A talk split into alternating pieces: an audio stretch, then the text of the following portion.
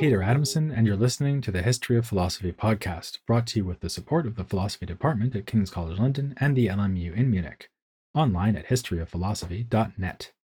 Today's episode We Built This City, Christine de Pizan. Cast your mind back, if you will, to the last of our episodes on medieval philosophy. That is when we first met Christine de Pizan. It's fitting that she should appear in both the medieval and the Renaissance series, since she could hardly be more suitable to represent the transition from one age to the other, and to undermine any notion that that transition was a sudden cultural shift as opposed to a gradual evolution. Her lifetime went from the 14th to the 15th century. Geographically and in self identity, she spanned Italian and French culture. She drew on medieval ideas even while foreshadowing such paradigmatically Renaissance figures as Machiavelli. Like other female authors of the Middle Ages, she wrote in the vernacular and not in Latin, Unlike those other authors, she was not a Beguine, a nun, or an anchorite, but an independent secular intellectual. In that earlier episode, we saw Christine attacking the misogyny and scandalous content of a 13th century text, The Romance of the Rose. This suggests a literary bent, something borne out by her writing career, which began with the composition of poetry. But her writings ranged widely, including moral advice, political works, an influential treatise on chivalry and conduct in war, and further attempts to defend the honor of the female gender. This multifaceted career was made possible by aristocratic beginnings. She called herself Christine de Pizan in honor of her father Tommaso, who hailed from the Italian town Pizzano. At the nearby University of Bologna, Tommaso served as professor of astrology until he was summoned by the French king Charles V when Christine was only four years old. It was in this setting that Christine grew up, absorbing the cultivated and urbane values of Charles's court, which boasted a massive library and supported the translation of Aristotle and other classical authors into French. Unfortunately for Christine, this auspicious beginning was followed by a series of personal and political disasters.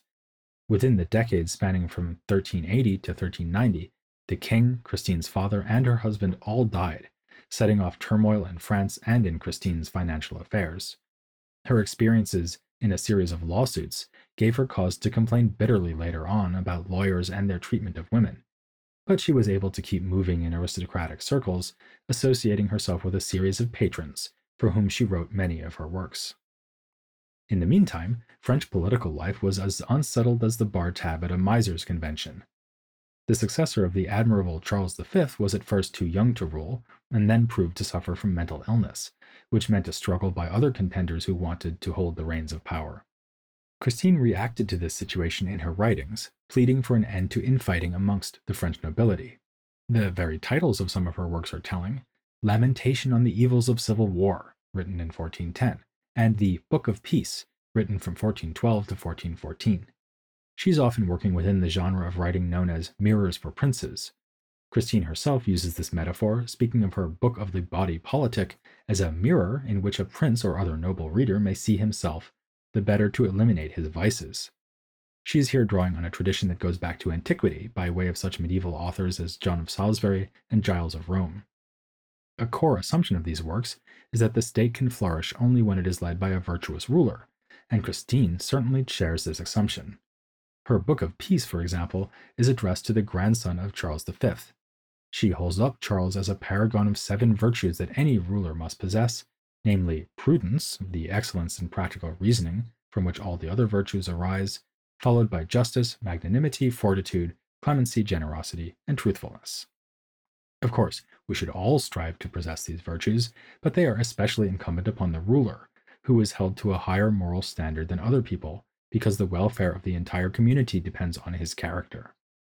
In an age when some Italian cities were experimenting with republican forms of government, and, despite her own experiences of a chaotic and violent France, ill served by the principle of inherited monarchy, Christine continues to assume that the best rule is exercised by a single man. She's also a big believer in breeding. God may have created all humans equal, but those of a noble lineage have acquired better traits through their ancestry, just as some animals are more noble than others. Rather than questioning such elitist assumptions, she presupposes them as she tries to persuade her noble reader to strive for virtue. It is not enough to be descended from good, noble, and valiant people, she writes, if one is not like them oneself, in goodness and conduct. Yet Christine is not envisioning an autocracy guided by nothing but the autocrat's own integrity. Instead, she frequently warns that the ruler must take advice from reliable advisers, who should themselves be of good character. Vicious advisers can do just as much harm as vicious rulers if they manipulate the ruler for their own ends, usually by playing on whatever moral weaknesses they can find in the ruler. Often, thinks Christine, war is the dire result of such wicked advice. Her constant refrain is that the ruler must ponder the havoc unleashed by war and never be overly confident of his chances in a prospective battle. Military engagements are decided in large part by fortune, after all, and fortune is more powerful than even the strongest monarch. This is not to say that Christine is a thoroughgoing pacifist. Echoing the medieval ideas about just war we examined way back in episode 247, she states that war may be rightly waged only in order to uphold justice, punish injustice, or recover land or other goods that have been stolen. However, she adds something new by connecting the theme of war to the importance of good advice. What makes a war just, in Christine's view, is not just the cause over which it is fought, but the procedure through which it begins. A ruler should pay careful heed to his counsel and only begin a war after giving the enemy a chance to justify himself. It's worth noting that in her pleas for peace, Christine lays special emphasis on the potentially damaging consequences for the ruler himself. This fits with an overall characteristic of her political writings, namely their appeal to the self interest of her noble readers. For example, she explains that the wealthy should treat poorer citizens well simply because otherwise the underclass may rise up in revolt.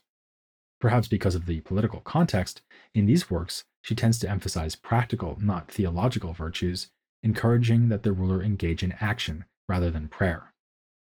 She warns occasionally that vice will be punished by God, but more commonly that it will be punished by events, and defines her goal in the Book of Peace as helping a young noble to improve himself in respect of soul, body, and reputation. This hard headed, if not cynical, approach seems a departure from the writings of the earlier medievals, and even an anticipation of what we will find in Machiavelli. Her use of classical sources, ranging from Aristotle to Ovid, Seneca, Cicero, and Boethius, likewise seems to foreshadow the more elaborate classicism of Machiavelli. One cannot help but be pleasantly surprised that a woman was in a position to write such innovative and learned works. Her contemporaries were a bit taken aback, too. When it suited her rhetorical purpose, Christine was happy to pose as inferior and inadequate owing to her gender, even in the debate over the romance of the rose of all places, where her whole point is to stand up for the honor of the female sex, she refers to herself as a woman of untrained intellect and uncomplicated sensibility. But a story found in another work called The Vision sounds more convincing as a representation of the real Christine. One day, a man criticized my desire for knowledge, saying that it was inappropriate for a woman to be learned, as it was so rare. To which I replied that it was even less fitting for a man to be ignorant, as it was so common. That's probably my favorite single passage in all of Christine's writings, but I'm biased because it comes from her most obviously philosophical work. The Vision is a contribution to another genre familiar from the Middle Ages, in which the author recounts an allegorical dream. It has its ancient roots in Plato and Cicero, with medieval examples including Langland's Piers Plowman and, of course, the Romance of the Rose itself. The thematic unity and purpose of Christine's vision is at least as difficult to pin down as with either of those poems. Thankfully, it begins with a helpful introduction by Christine, explaining the meaning of some of the symbolic characters and imagery. The body of the work opens with a section on the history of France, followed by a survey of ancient philosophical ideas, and finally, a kind of autobiography of Christine herself. To some extent, the point of this is pretty obvious. Christine is describing the way that fortune has its unpredictable way with earthly affairs. Her own life story in the final section mirrors the roller coaster of prosperity, warfare, and deprivation depicted in the first part on French history, and in the middle, the exposition of ancient philosophical theories conveys the equally haphazard attempts of philosophers to discern the truth. That part of the vision is also, of course, a demonstration of Christine's own learning. Her deft summary of pre Socratic views, which are then dismissed as bizarre and critiqued from an Aristotelian point of view, is the fruit of her encounter with scholastic philosophy, here presented as a journey through the halls of the university at Paris. In this case, the allegory is not too hard to decode. She tells of how she encountered a personification of our favorite subject, Lady Philosophy. In another moment of false modesty, one that would nowadays be called humble bragging, she writes, I knelt while thanking her to fill my lap with treasure, but since they were too heavy for my weak and feminine body, I carried away very little by the measure of my great desire, not so little, however, that I might exchange it for any other treasure or wealth.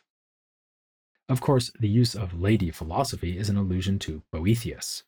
His Consolation of Philosophy inspired a number of medieval authors to write dialogues featuring a female personification of philosophy, nature, or some other abstract concept, educating a character who stands in for the author him or herself. This is typical of Christine's vision, which refers self consciously to a wide range of earlier authors. Even the first sentence is an obvious echo of the opening line from Dante's Divine Comedy. But the Boethian source is particularly central because Christine took inspiration from him to write her own consolation in the third part of the book. After a fairly long autobiographical lament, which is a source for some of the information I mentioned earlier in this episode, for instance, her legal battles and her father's interest in astrology, Lady Philosophy gives her some tough love. She chastises Christine by arguing that her sufferings stem from a misperception of what is truly valuable. In part, happiness can be attained just by looking on the bright side, as illustrated most strikingly by the suggestion that her husband's early death had a silver lining, namely that it gave Christine more time for her learned studies. But most important is to abandon desire for earthly riches, pleasures, and other goods, focusing instead on God as the true and perfect good. That's pretty typical advice that you might get from any number of medieval and Renaissance authors, even if it takes on special resonance for us, since it situates Christine within the wider debate we've been discussing as to whether external goods like family and health have any true value. But more distinctive of Christine is the way this advice is subtly woven into an extended meditation on epistemology. Let's turn back to the second section, the bit about the history of philosophy.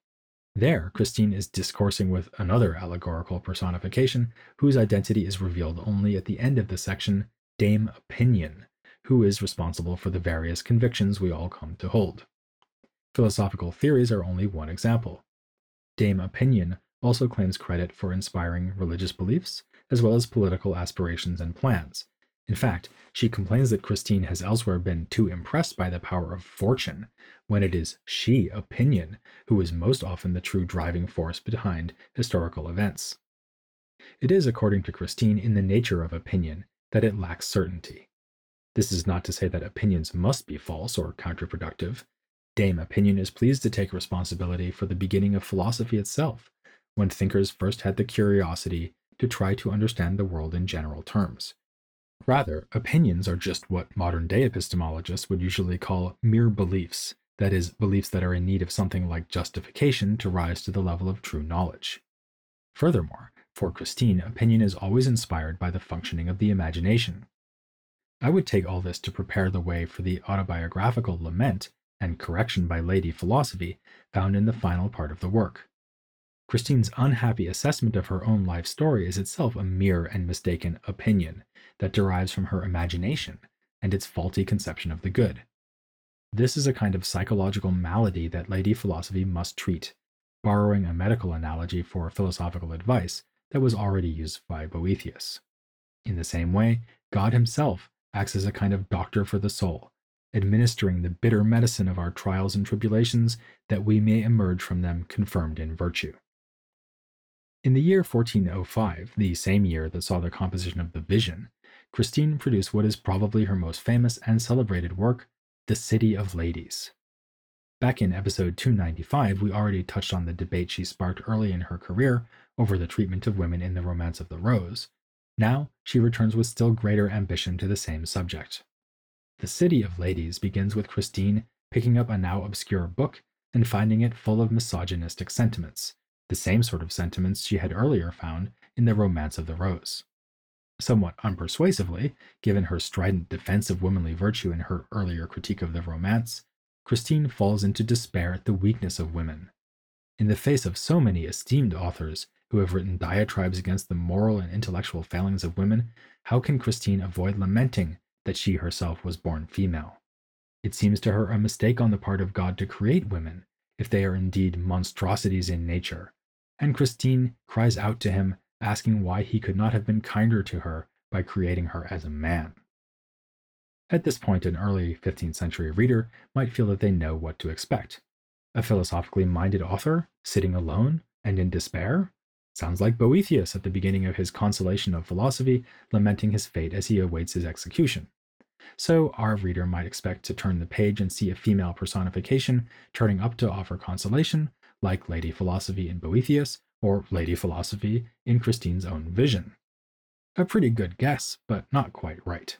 Christine outdoes Boethius by having no less than three personifications appear to her reason, justice, and rectitude.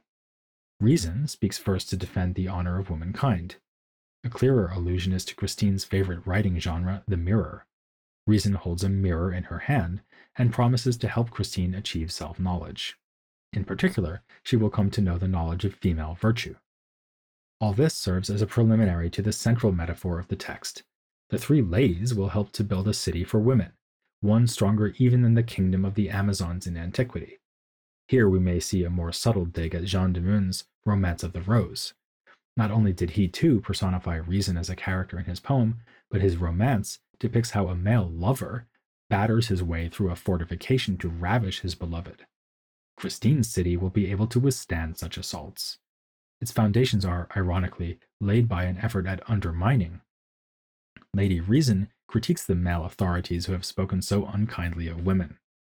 For one thing, there is the familiar point, used against the authority of philosophers since the skeptics of antiquity, that even the greatest thinkers have not managed to agree on many issues.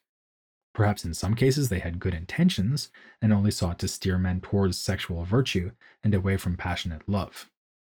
It's an interesting admission, since this is what the defenders of the Romance of the Rose said Jean de Meun was seeking to do. But reason adds that this is really no excuse, since it is wrong to depict admirable things as wicked, like someone complaining about fire because it burns things, forgetting how useful it can be. Christine turns the screw by having Lady Reason add that men often complain about female vice because they themselves are vicious, or because age has made them impotent and bitter. After this bit of ground clearing and excavation, it's time to build the city itself. She has the three ladies describe the deeds and qualities of a wide range of virtuous heroines. Those named by Lady Reason exemplify intellectual merit and are drawn from pagan antiquity. She stresses that women have been great philosophers and made novel discoveries that advance the cause of human knowledge. One example is Minerva, whose many insights concerning mathematics, writing, weaving, and other endeavors convinced the Greeks that she was in fact a goddess. Women have also been successful political rulers, even if they often had the chance to do so only because their husbands died, leaving them to rule as widow queens. Similarly, if their achievements in science had been lesser, this is simply because women are not typically educated as men are. If girls were sent to school like boys, they would show an equal aptitude for science. This is a remarkable anticipation of later pleas for the education of women, something we associate more with modern figures like Mary Wollstonecraft. Of course, Christine chooses to have pagan figures praised by Lady Reason because they show what women have achieved through natural gifts outside the context of Christian religion. But Christine reminds us that the Virgin Mary opened the door to paradise for all of us, and other female saints and martyrs featured later in the speech of Lady Rectitude. Thus, Christine can claim to have both reason and faith on her side. Not content to defend women, she also takes time to excoriate the viciousness found among men including Roman emperors like Claudius and Nero. In fact, misogyny itself is an unnatural vice, for we see in nature that all other male animals love the females of their species. Above all, men have no monopoly on virtue. To the contrary, women's bodily weakness is compensated by their moral character, something Christine compares to the way that Aristotle is said to have been profoundly ugly, something compensated by his brilliance. On the basis of her historical examples, Christine takes herself to have shown that the virtue of women is unassailable to the point that it can form the substance of an invincible imaginary city. This city is built to last, and last it will, so long as her women readers are inspired to be virtuous themselves. Next time, we'll turn to some other women who weren't content to be readers, but also established themselves as writers.